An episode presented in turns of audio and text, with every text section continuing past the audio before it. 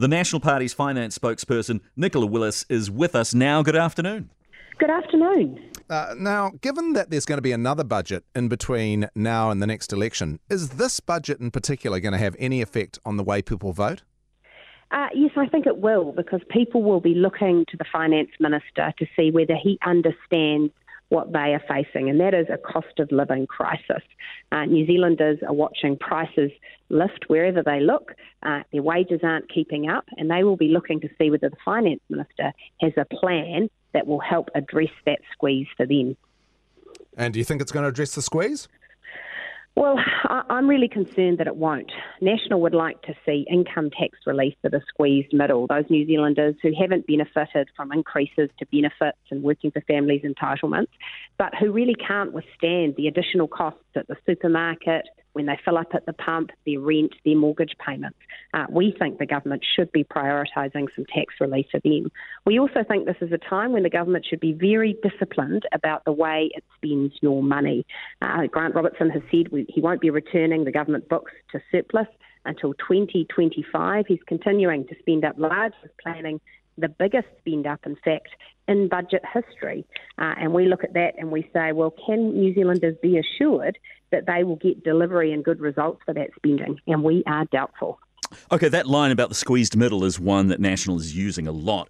Uh, someone on the median income would get about $16 a week under National's tax cut plan. How does $16 a week help someone in the squeezed middle when Luxon himself would be getting an $18,000 a year tax cut? Well, I tell you what, right now, every dollar counts. Our plan would deliver for the average earning household uh, about $1,600 a year. And we think that that is meaningful, but we're very aware of the fact that it's not going to make anyone rich. But the test for whether or not tax reduction makes sense is this Do you trust Grant Robertson to spend your money better than you can. And when I walk around the country at the moment, there are a lot of New Zealanders who say to me, Look, I'm having to make some difficult choices in our household budget, and I'm not seeing the government okay. taking the same G- approach. Given that there is a shortage of money in things like, say, health and education, that DOC is permanently underfunded, um, and that the climate is so important, DOC is crying out for more money, why should the top tax rate be cut? Well, we're not advocating that the top tax rate be cut in this budget.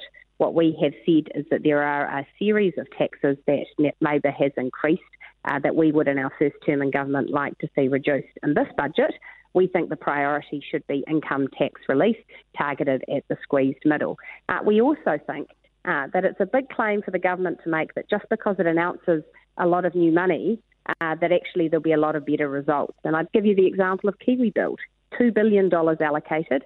Can I just clarify? So, so houses promised. So long term, built. So long term, you don't support the scrapping of the top tax rate. We do support the scrapping of the top tax rate. What we have said the priority in this budget should be is income uh, threshold adjustment, uh, uh adjusting tax thresholds for inflation. Uh, and we think that that would be affordable. That would have a cost of 1.7 billion, which is a lot less than the 15 extra billion that the finance minister has taken in income tax each year uh, since he became uh, finance minister. Okay, he's talked about it being the health and climate change budget. Um, do you understand the case that there is for substantial spending in these areas, and do you support it?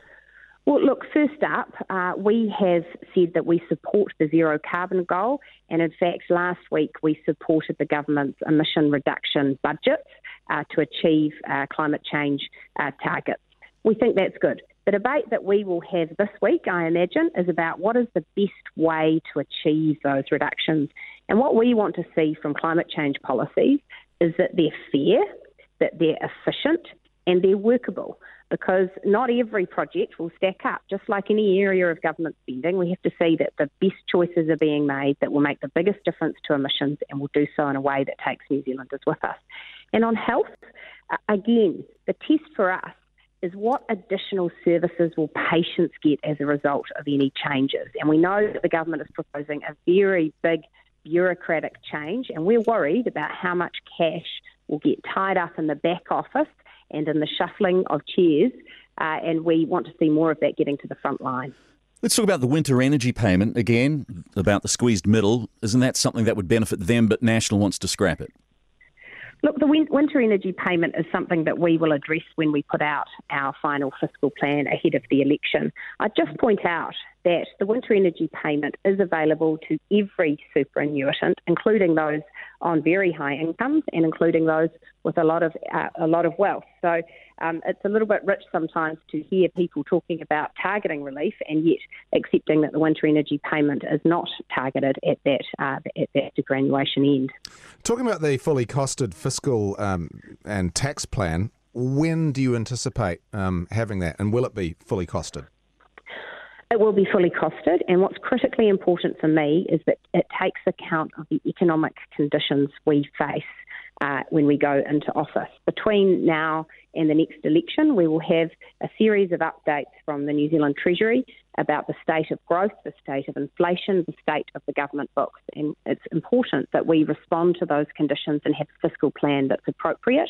Uh, so we will be making sure we have that information uh, and then announcing a plan to voters next year so that they can judge it for themselves. How surprised are you that we have record low unemployment at the moment? Well, look, I think we're all always pleased to see New Zealanders in work. That's a good thing. What is worrying is that despite record numbers of job vacancies, we have 55,000 more people on a job seeker benefit today than when Labor came to office.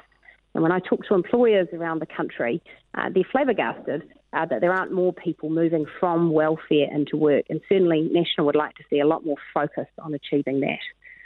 All right, thank you very much for your time. That's Nicola Willis, National Party finance spokesperson and deputy leader. Enjoy your Sunday afternoon. And you too. Thanks very much. Yep, thanks, Nicola. Politics Central.